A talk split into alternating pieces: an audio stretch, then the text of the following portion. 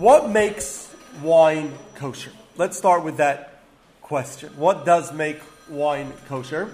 Um, I should point out before we get to what makes wine, kosher wine, sweet, that kosher wine is not necessarily sweet. The reason why people associate sweet wine, the reason why people as- associate sweet wine with kosher wine is because Jews in New York, when they came to this country, were fairly poor, were immigrants. Um, New York doesn't have very good grapes. They only have sweet Concord grapes, so they were making wine from local grapes, um, which turned out to be very sweet. And so, as a result, the wine became sweet. Um, later, as many Jews assimilated, and their only, re- their only relationship with Jewish culture or Judaism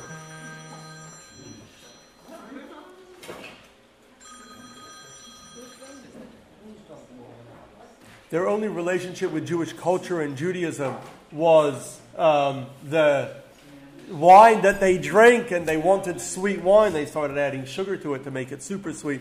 But no, traditional Jewish kosher wine is not sweet. Um, so, wine has always been considered the most important drink in Judaism. In fact, our sages, when they wrote blessings for different foods, they made a special blessing just for drinking wine, Borei Peri Hagafen. That we make every time we drink wine, we make the blessing Borei Peri Hagafen. We also have a special after blessing that we do just for wine as well. When the temple stood, the Torah tells us they would offer sacrifices on the altar together with every sacrifice. It was also a mitzvah to pour wine on the altar. Our sages also instituted, the Torah commands us to remember the Shabbos, which we, our oral tradition tells us to announce Shabbos when it comes in at the beginning of Shabbat. We're supposed to make an announcement. Shabbat, the holy moment is beginning. God has, this is a holy time. At the end of Shabbat, we're supposed to announce that Shabbat is ending. Our sages said when we make this announcement, we should do it over a cup of wine. So we do it at the beginning of Shabbat. We call it Kiddush, where we make this blessing. Our sages wrote a blessing for it, um, thanking God for making the Shabbos holy. And at the end of Shabbos, Havdalah, where we thank God for separating between the holy and the mundane. It's a Torah commandment, but our sages added the wine to add to the prestige and the importance of the moment. We, they also, when we every year sit at our Seder, one of the most important events in the Jewish year, and we remember the Exodus, and we matzah and maror, they told us to drink four cups of wine. Each cup has a special purpose. Each cup we do something else with at the Seder, but they said to drink four cups of wine as well. Furthermore, by every Jewish major, major Jewish life cycle event, they told us to say a blessing over wine at a Brit, at a circumcision, at a Pidyon Haben, when we redeem the firstborn son, at a wedding. We always make a wedding. We actually have two cups of wine. The first part of the wedding, we have one cup. The second part of the wedding, we have a second cup of wine. And then at the blessings at the end of the party, um, the, great, the blessing after we eat, we also do a cup of wine.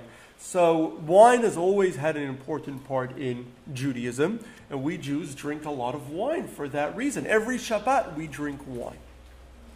Why? Why wine?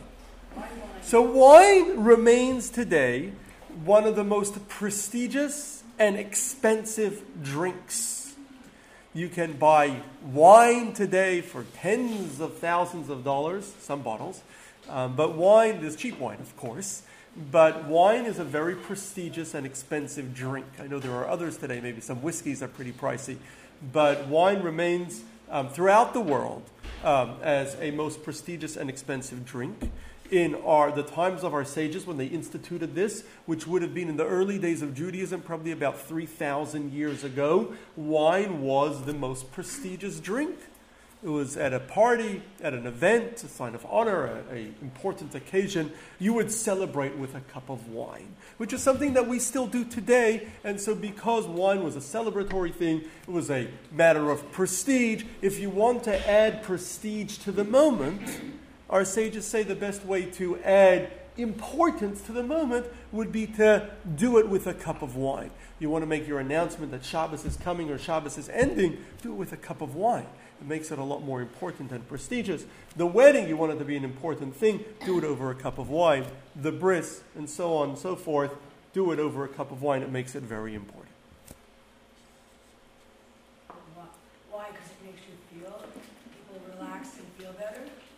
Culture's always valued wine as a valuable drink. Exactly. It's alcoholic as well. It has an alcoholic component, but it's not just the alcohol.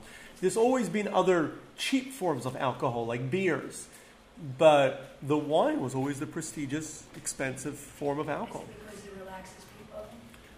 And makes That it definitely it's alcoholic as well, but it's not just that it's alcoholic. Is it because there was Veritro or something? I'm just curious, why wine? I think I answered that. Why alcohol? Because it relaxes you? It makes you enjoy Because wine is a prestigious drink. Annette? Um, I thought I read somewhere that the reason that alcoholic beverages were so prevalent in ancient times was because water sources weren't um, that safe. Yes, that's and true. they drank alcohol in Yes. preference to water. Yes, that's true. They did often drink alcohol in many places where they did not have safe fresh water sources. You are that's that's absolutely correct. But wine was always the more expensive and prestigious drink. So, but yeah, wine, though it's a very important drink and has always been in Judaism, um, like all alcoholic beverages, can be a source of problems. It can be a source, firstly, of alcoholism. People can build an addiction to alcohol, which can be, firstly, unhealthy, can hurt our health, and also hurt our ability to function. It can further lead to dangerous behaviors. Even before we had cars, and you could kill someone when you drive after having drunken, people make bad decisions after consuming alcohol. Um, in our own Parsha, Lot gets himself into trouble after he consumes alcohol. So while wine is an important part of Judaism, there are also limits on which wines are kosher. And not all wine, in fact, most wine, is not kosher. Now, what does make wine kosher? So, wine itself comes from grapes. Now, generally, plants are kosher. There are some limits of most kosher, in other words, most kosher laws involve animals. Most animals are non kosher, only a handful of them are. They have to be prepared in a very specific way. However, there are kosher laws with regard to plants, a number of them. Um, they're not as common, um, mostly that involve the land of Israel. In other words, plants in the land of Israel have certain tithes that have to be separated. The Shemitah year, which we spoke about a few years, a few weeks ago, um, a year that we're not allowed to work the land, and so there are limits to plants in the land of Israel. But outside of Israel, there generally isn't, with some exceptions. And so generally, you could go into the fruit store and buy any fresh fruit or vegetable, and it would be automatically kosher so long as it has no additives. So, in theory, wine comes from grapes, and so long as it has no, no non kosher additives, it should be kosher, like most plant based foods. And the truth is that even today, when most other foods do have additives, wine today remains, it does have some additives, but nothing that would be a kosher problem, nothing that common would, commonly would be a kosher problem. And generally, wine would not have any non kosher ingredients in it. So, from an ingredient perspective, wine should be kosher. However, some close to 2,500 years ago, in the days of 2,300 years ago, to be more precise, in the days of the Second Temple period, the members of the Sanhedrin, the Supreme Council of Judaism, in other words, Judaism for our first 1,500 years or so of Judaism, we're 3,300 years in. But for the first 1,500 years of Judaism, there were, um, we had a Supreme Council, a Sanhedrin, and the Supreme Council had the authority to legislate and make laws. And we are bound, we Jews are bound to follow all the rules and all the laws that were made by the Supreme Council till today. We are bound by all they're called rabbinic law, but it doesn't just mean rabbis made the laws. It means the Supreme Council of Judaism in these early years made, legislated these laws that we, the Torah requires us to follow. So, about 2,300 years ago, in the days of the Second Temple, the Sanhedrin, the Supreme Council, made a handful of laws involving food produced by non Jews. One of those rules that they made was they limited which wines we can eat. Now, at the time, during the second temple, early Second Temple period, there was a concern about wine. Wine was commonly used in pagan rituals. In other words, commonly people would use wine just as we used wine in the temple, wine was poured on the altar. Many pagan rituals used wine as well. And so wine was often poured for pagan ritual. Now, the Torah bans any form of idol worship. We're forbidden from worshiping idols. We're forbidden from doing anything that remotely resembles idol worship. Uh, many of the rules in the Torah, in fact, may be connected to our banning of idol worship. The Torah also forbids us from having any benefit from anything that was used with, uh, in the worship of an idol, in pagan worship.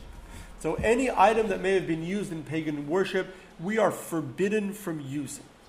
Since wine was commonly used for idol worship, so any wine that had been used in the worship of idols, even the leftovers, would be forbidden for Jews to use under the biblical law, the mitzvah that bans usage of anything that had been used in um, pagan worship. Now, since it was common during Second Temple period for many of the pagans at the time to use, um, to even when they were drinking wine, to pour out a little bit of the wine um, or um, take out a little bit of the wine with their fingers to um, and kind of designate it for their idol, and that was kind of part of how they would prepare the wine to be drunk. That would then forbid the wine from being, from being drunken. So, because it was commonly done, the members of the Sanhedrin said that Jews should not use any wine that was touched by pagans. If it was made by pagans or even touched by pagans, we should not use it because it may have been used um, in the worship of idols. Part of the bottle or part of the barrel may have been used in the worship of idols, which would forbid the entire battle, barrel or bottle from being used as part of something that had been designated for idol worship. And so, therefore, they banned Jews from um, using any wine produced by a non Jew, and for that matter, they banned Jews from using wine that was even, uh, from, that was even touched by a non Jew. They banned Jews from drinking such wine or even deriving any benefit whatsoever, such as selling it, trading it, um, deriving any benefit from wine that had been touched by a pagan idolater um, in suspicion that they may have used it for their pagan worship. What about wine that was touched by somebody who is not Jewish, but not an idolater? They don't worship idols. They're not pagan. And we can be fairly certain that they didn't use this wine in their pagan worship. So the members of the Sanhedrin, at a certain point, extended the ban of wine that had been produced or even touched by pagans to wine that had been produced or touched by all non Jews.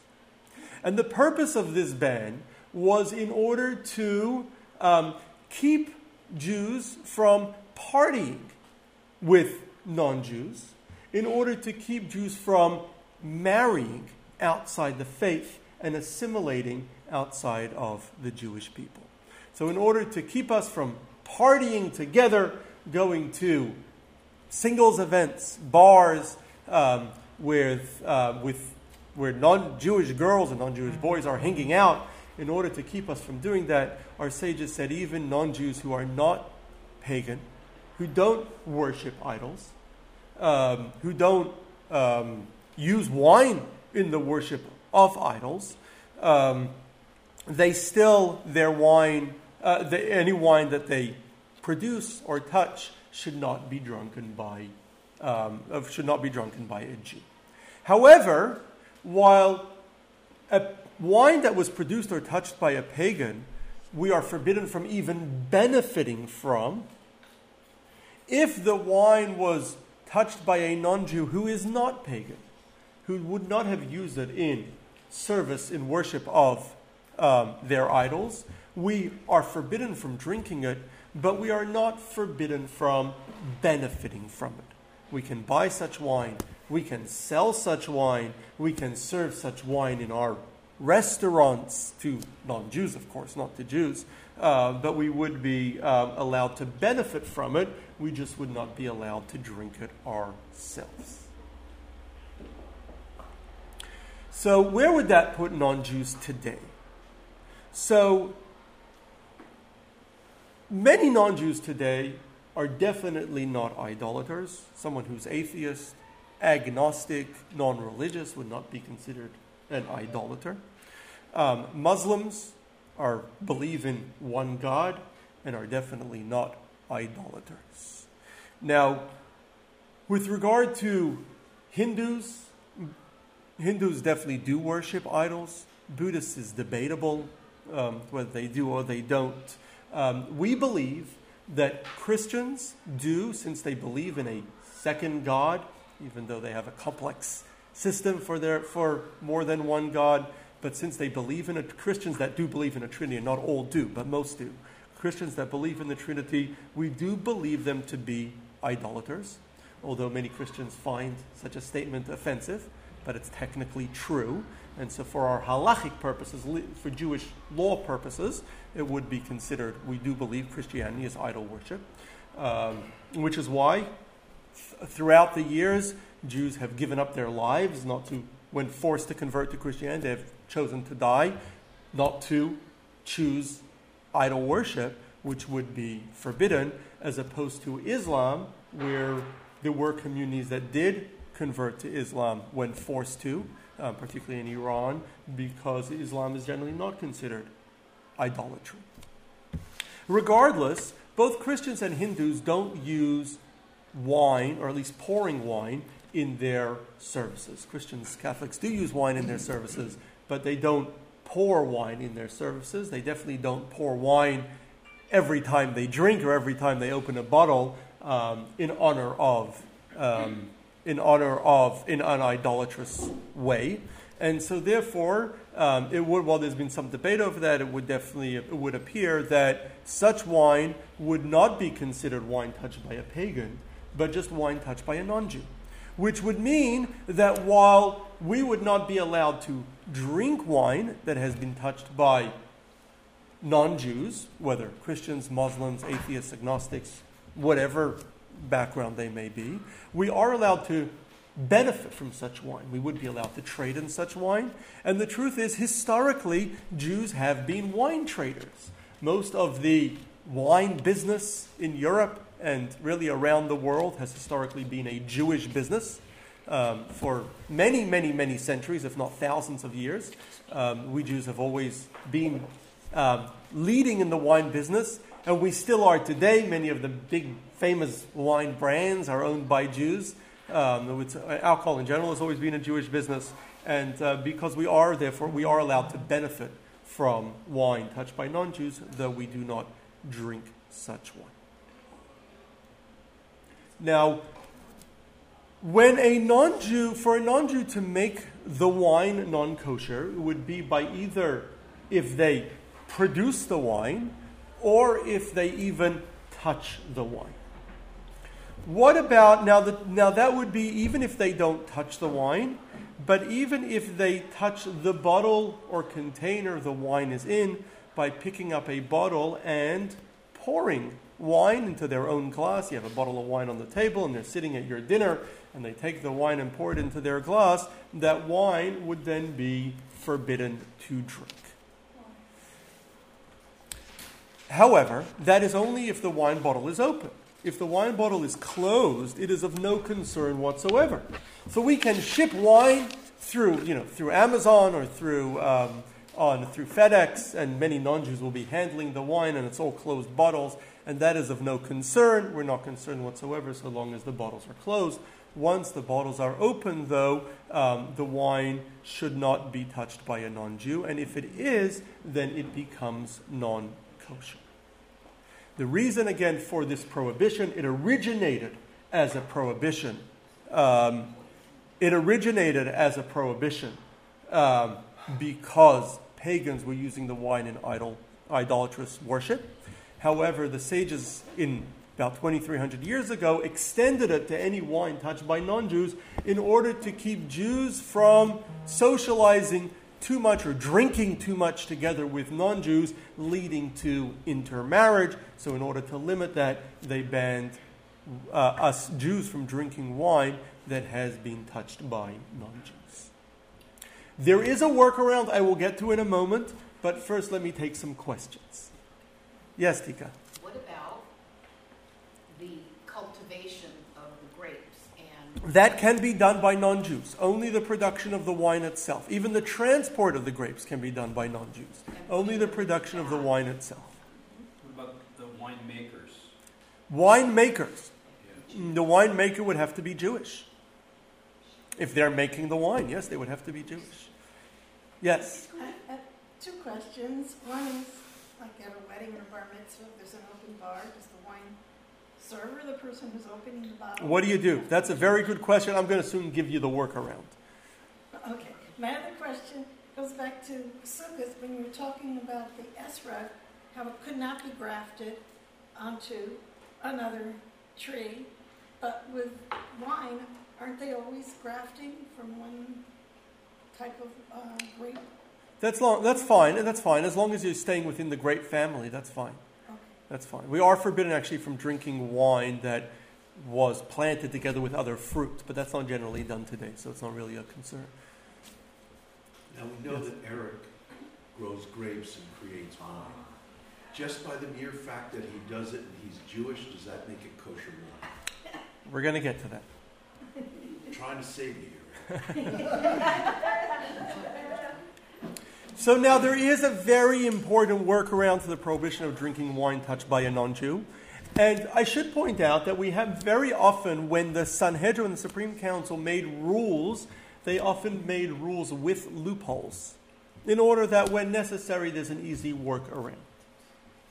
And so, since the original rule that was made was to keep us from drinking wine used in idol worship, so when our sages extended that prohibition to all wine touched by non Jews, even though it was certainly not used in idol worship, they retained the original parameters of the original rule banning us from drinking wine that could have been used in idol worship. Now, in the common forms of idol worship back then, in the days of the Second Temple, the early days of the Second Temple, 2,300 years ago, when this rule was first made, they, um, at the time, pagans would not use wine for their worship if the wine had been cooked. It was considered, if the wine was cooked, it was considered ruined, and they would not use it in their idolatrous worship. And therefore, in the original ban that banned wine that had been touched by pagans, um, our sages did not ban wine that had been cooked, because if it had been cooked, we know certainly that had been touched after it had been cooked, that is, because once it had been cooked, we know certainly the pagans would not have used it in their idolatrous worship. So when the sages, when the Sanhedrin uh, extended that ban to all wine that was touched by non Jews, they extended the ban only for the wine that had been previously forbidden under the original rule banning wine touched by pagans.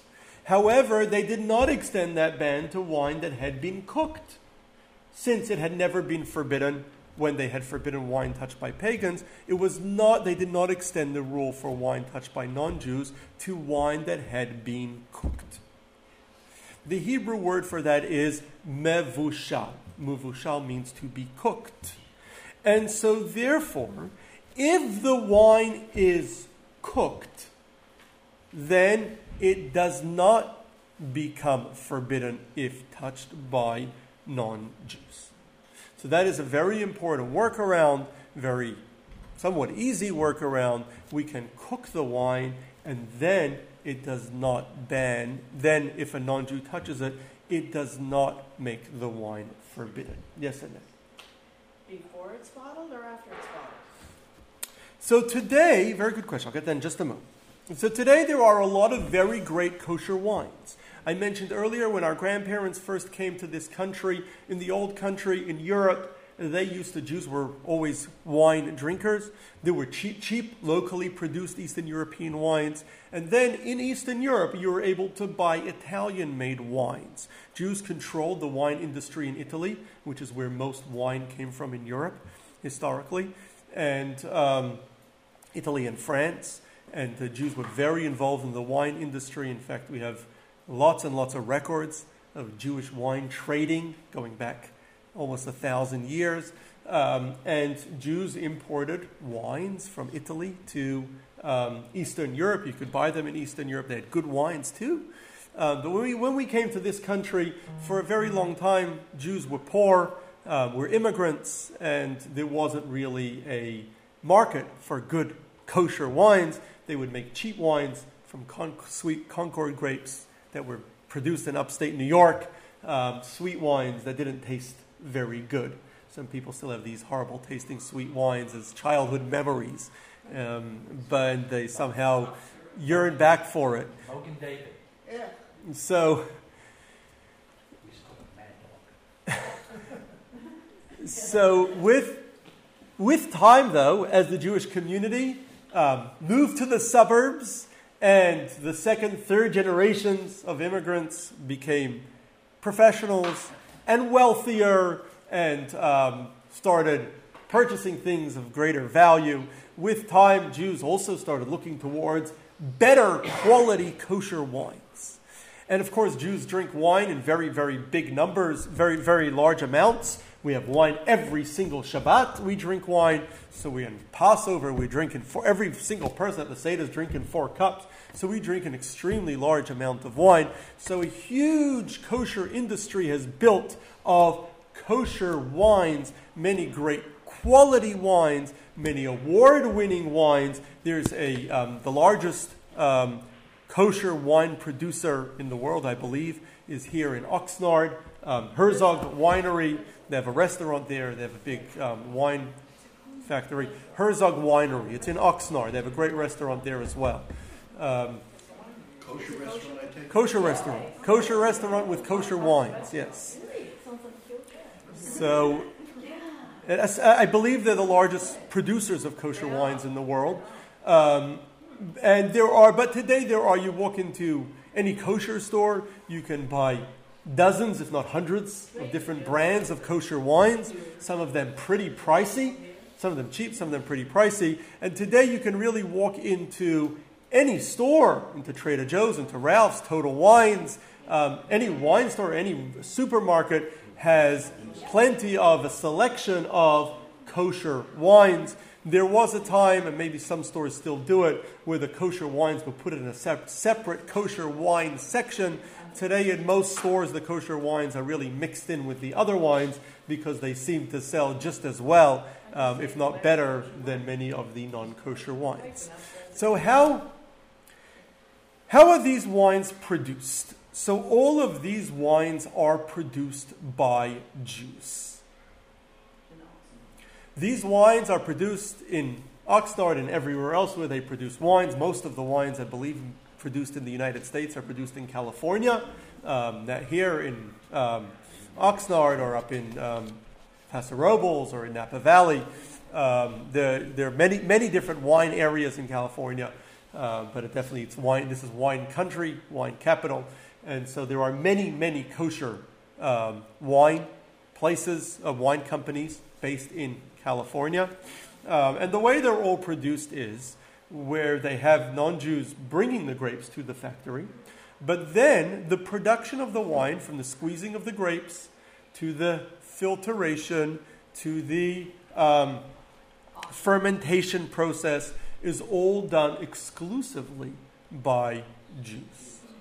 What they then do is, post fermentation, they have a process, and Herzog and others have perfected this process by now of pasteurizing the wine. So they put the wine through what's called flash pasteurization, similar to what's done with milk, the way we pasture milk, um, where milk is put through flash quick pasteurization where it kills the ba- it's hot enough to kill the bacteria, but not hot enough to um, ruin the taste of the milk. The wine too, it is hot enough to um, to cook it, um, to be considered halachically cooked, but not hot enough to kill, but not for long enough to kill. It makes it gets very hot, but not for long enough to kill the taste, because it's done very quickly, and uh, apparently the alcohol separates, but then mix, immediately mixes back in right afterwards, and so um, it is, um, and so they've perfected this process of pasteurizing the wine. The wine is then pasteurized before it is allowed to, um, before it is before it is bottled, before um, it's even often allowed to sit in the barrels. And so um, at that point on, once it is pasteurized, they then have uh, they then can have non-Jews working the rest of the process. And so all kosher wines are produced in that manner. Um, many of them are award winning wines, but always the winemaker would have to be Jewish if they're going to be tasting the wine. Um, I guess in theory, you can have a Jew ta- taking out the wine um, and giving the non Jewish winemaker to taste as long as they don't actually touch the actual wine. It could be done. I don't think it actually is. There's plenty of good Jewish winemakers. In fact, some of the best winemakers, I believe, are Jewish. Um, and so they have um, Jewish winemakers and Jewish people um, in the production process of the wine.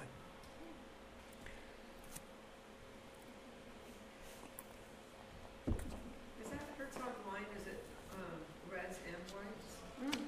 Sorry? Yeah, they have red and white. They have they have dozens of brands. You could buy them in Ralph's. They sell it in Trader Joe's. You could buy it everywhere.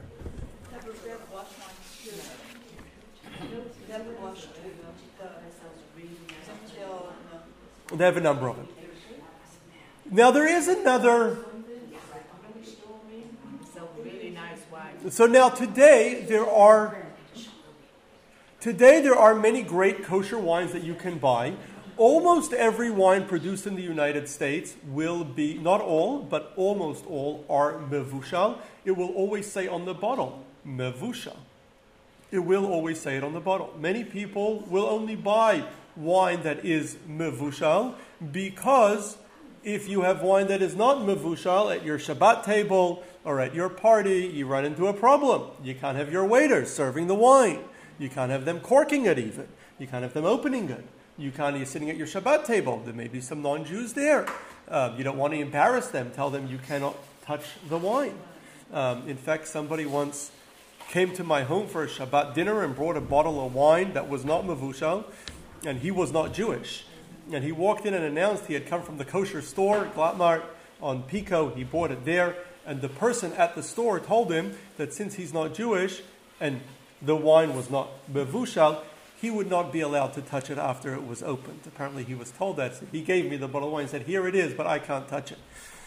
So, um, but yes, so generally we just avoid opening non mevushal wine at our tables. Not all wine is mevushal.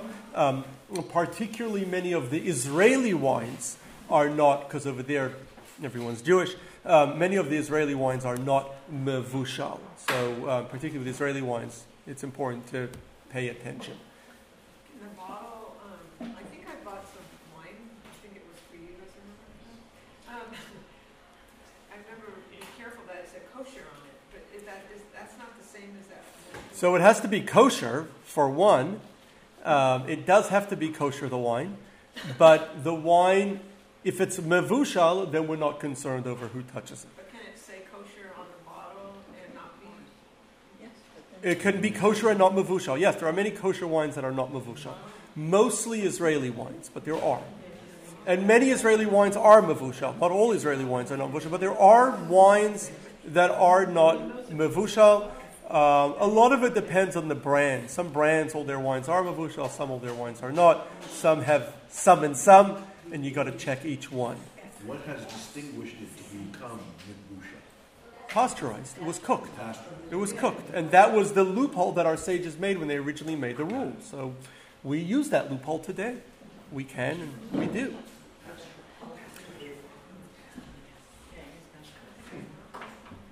Now, the original prohibition of touching wine um, wine produced by non Jews was originally, this prohibition was limited only to wine, not alcoholic beverages. And presumably the reason for this was that during Second Temple period in the land of Israel, there weren't other high-end alcoholic beverages. There was may have been beer, but it was considered cheap. Nobody would socialize with beer. And so, if you wanted a high end beverage, everyone drank wine. And therefore, our sages only banned wine. They did not extend this prohibition to other alcoholic beverages. If it has no great product in it, it is not a problem. If it does have great product in it, and for that matter, even if it's non alcoholic, such as grape juice, it would be a problem. So, even grape juice must be produced by Jews, or at least until it was pasteurized and cannot be touched by non Jews unless pasteurized. If it's a liqueur that has wine in it, we have the same problem. But an alcoholic beverage that has no wine in it, there was no prohibition. However, at a later stage, when Jews lived in later, after the Second Temple was destroyed, Jews were living in Babylon. In Babylon, they didn't have great wines. It's not wine country like Israel was. Israel was always a great place for wine, still is today. In Iraq, uh, Babylon, they didn't have much wine. Instead, they drank beer. Beer was the drink in Babylon. It was hard to get wine. And even the wines they had weren't great. Um, so they drank beer. They drank other forms of alcohol. They had an alcohol made out of dates. Um, they would have some sort of liqueur, I guess, made out of dates, um, date wine. And so they had other forms of alcohol. So our sages at the time placed a ban on drinking alcohol in a non Jewish place, a place, a social place where non Jews gather to drink alcohol. Today we call that a bar or a pub. Those kind of places, a Jew should not go there and drink alcohol. Furthermore, they forbade us from drinking alcohol at a non Jewish party. So, non Jews throw a party. We should not drink alcohol, even though they may have kosher food, certified kosher. We should not drink alcohol at a non Jewish party. Now, this prohibition is only about going to bars and socializing with non Jews or going to non kosher parties and drinking, non Jewish parties and drinking there. We are, though, allowed to go to a, someone's a friend's wedding or a coworker's wedding or celebration and make a toast. We're not drinking, we're not getting drunk. Just the toast they were okay with. It wasn't a um, it wasn't a prohibition on the particular alcohol or something that happened to the alcohol like the wine. It was just a general prohibition of drinking and so drinking with non-Jews. And the, the reason for this prohibition was again to pro- prevent assimilation, to stop Jews go to bars, they connect, they meet up with non-Jewish men, non-Jewish women, and they then build a relationship. They want to marry, they marry outside the faith, and then that leads to assimilation. In order to prevent that, our sages forbade Jews don't belong in non-Jewish non-Jewish bars, don't belong in um, non-Jewish parties. Are there any Jewish bars? It's called the Kiddush Club. no. In general, we include wine in lots of parts of many parts of Judaism. We have many celebratory times when we drink l'chaim. In fact, in my grandfather's shul, he had a shul in New Jersey, um, uh, and, and in his shul, and this, these were many of them were immigrants from the old country, they would every day after morning services, they would have a little l'chaim every single morning. They would have, they called it schnapps, a little schnapps and kichel. They would have a little drink every morning but it was just a little toast to each other every morning. It wasn't a bar or drinking and partying. So Judaism doesn't see alcohol as something bad. We see it as something that can be used for good and bad. And we always had kiddush, par- small parties after services on Shabbat. And we had l'chaims at events. We would say l'chaim to each other at a celebration, at a wedding, at a um, bar mitzvah, at a reason to celebrate, we would say a l'chaim. We also had certain celebratory holidays, Purim, Simchat Torah, when we would say a little l'chaim, say a few, uh, have a few drinks. However, we always drink small amounts of alcohol at spiritual times or in celebration. We never believed in, we always discouraged people from drinking alcohol on their own. Drinking alcohol yourself is not a healthy thing. A person should never drink alcohol themselves. That's generally a good rule. Um, and also, we should not drink alcohol just for social purposes, just at the bar, just to go drink. We should drink as part of a party, as part of a celebration, um, to toast to each other. Just drinking for the sake of drinking is frowned upon in Judaism. So that's why there are no Jewish bars or kosher bars, because we don't do that. Jews don't do that.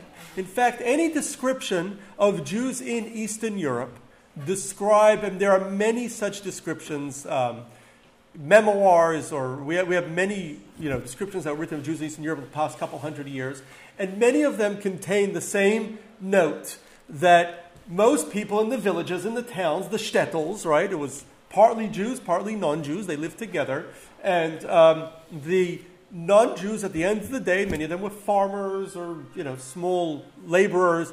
At the end of their day, what did they do? They would go to the pub. Every town, it's kind of like small town America back in the day. Every town had its pub. That, that's what you went to at the end of the day. You took your day's wages and you went to the pub.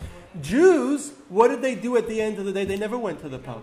What did they do at the end of the day? They went to the beis medrash. They went to the house of study. Every town had places that were centers for study, and they would go and study a little bit at the end of their day. And so it was that contrast is mentioned in many places. That's just what we did. We weren't we didn't drink on a regular basis and didn't drink just for the sake of drinking. We drank for occasions, at special moments, uh, in celebratory moments. But we never believed in drinking just for socializing. I have a question. When do you introduce um, wine to children? That's an excellent question. Other than when? Let me finish off and I'll get that question right off this because running out of time. So, the purpose of the prohibition of drinking wine touched by non Jews is to keep us separate from non Jews to prevent assimilation. Now, we live today, thankfully, in a culture of tolerance. For most of history, most of the world was intolerant of others, intolerant of people with different beliefs, different backgrounds, different cultures, people that looked different.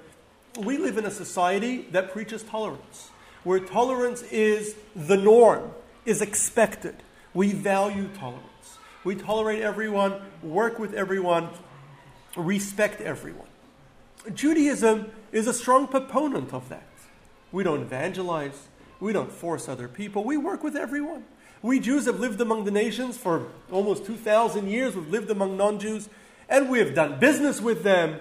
We've worked with them. We have um, been. Uh, we, we have worked with our non Jewish neighbors when they allowed us to. Often they tried to kill us. But when they allowed us to, we did. We definitely worked with our non Jewish neighbors and did business with our non Jewish neighbors. Um, however, we always retained a certain distinction, a certain difference. There is also a secondary, second part of our culture today of where we people believe in a melting pot.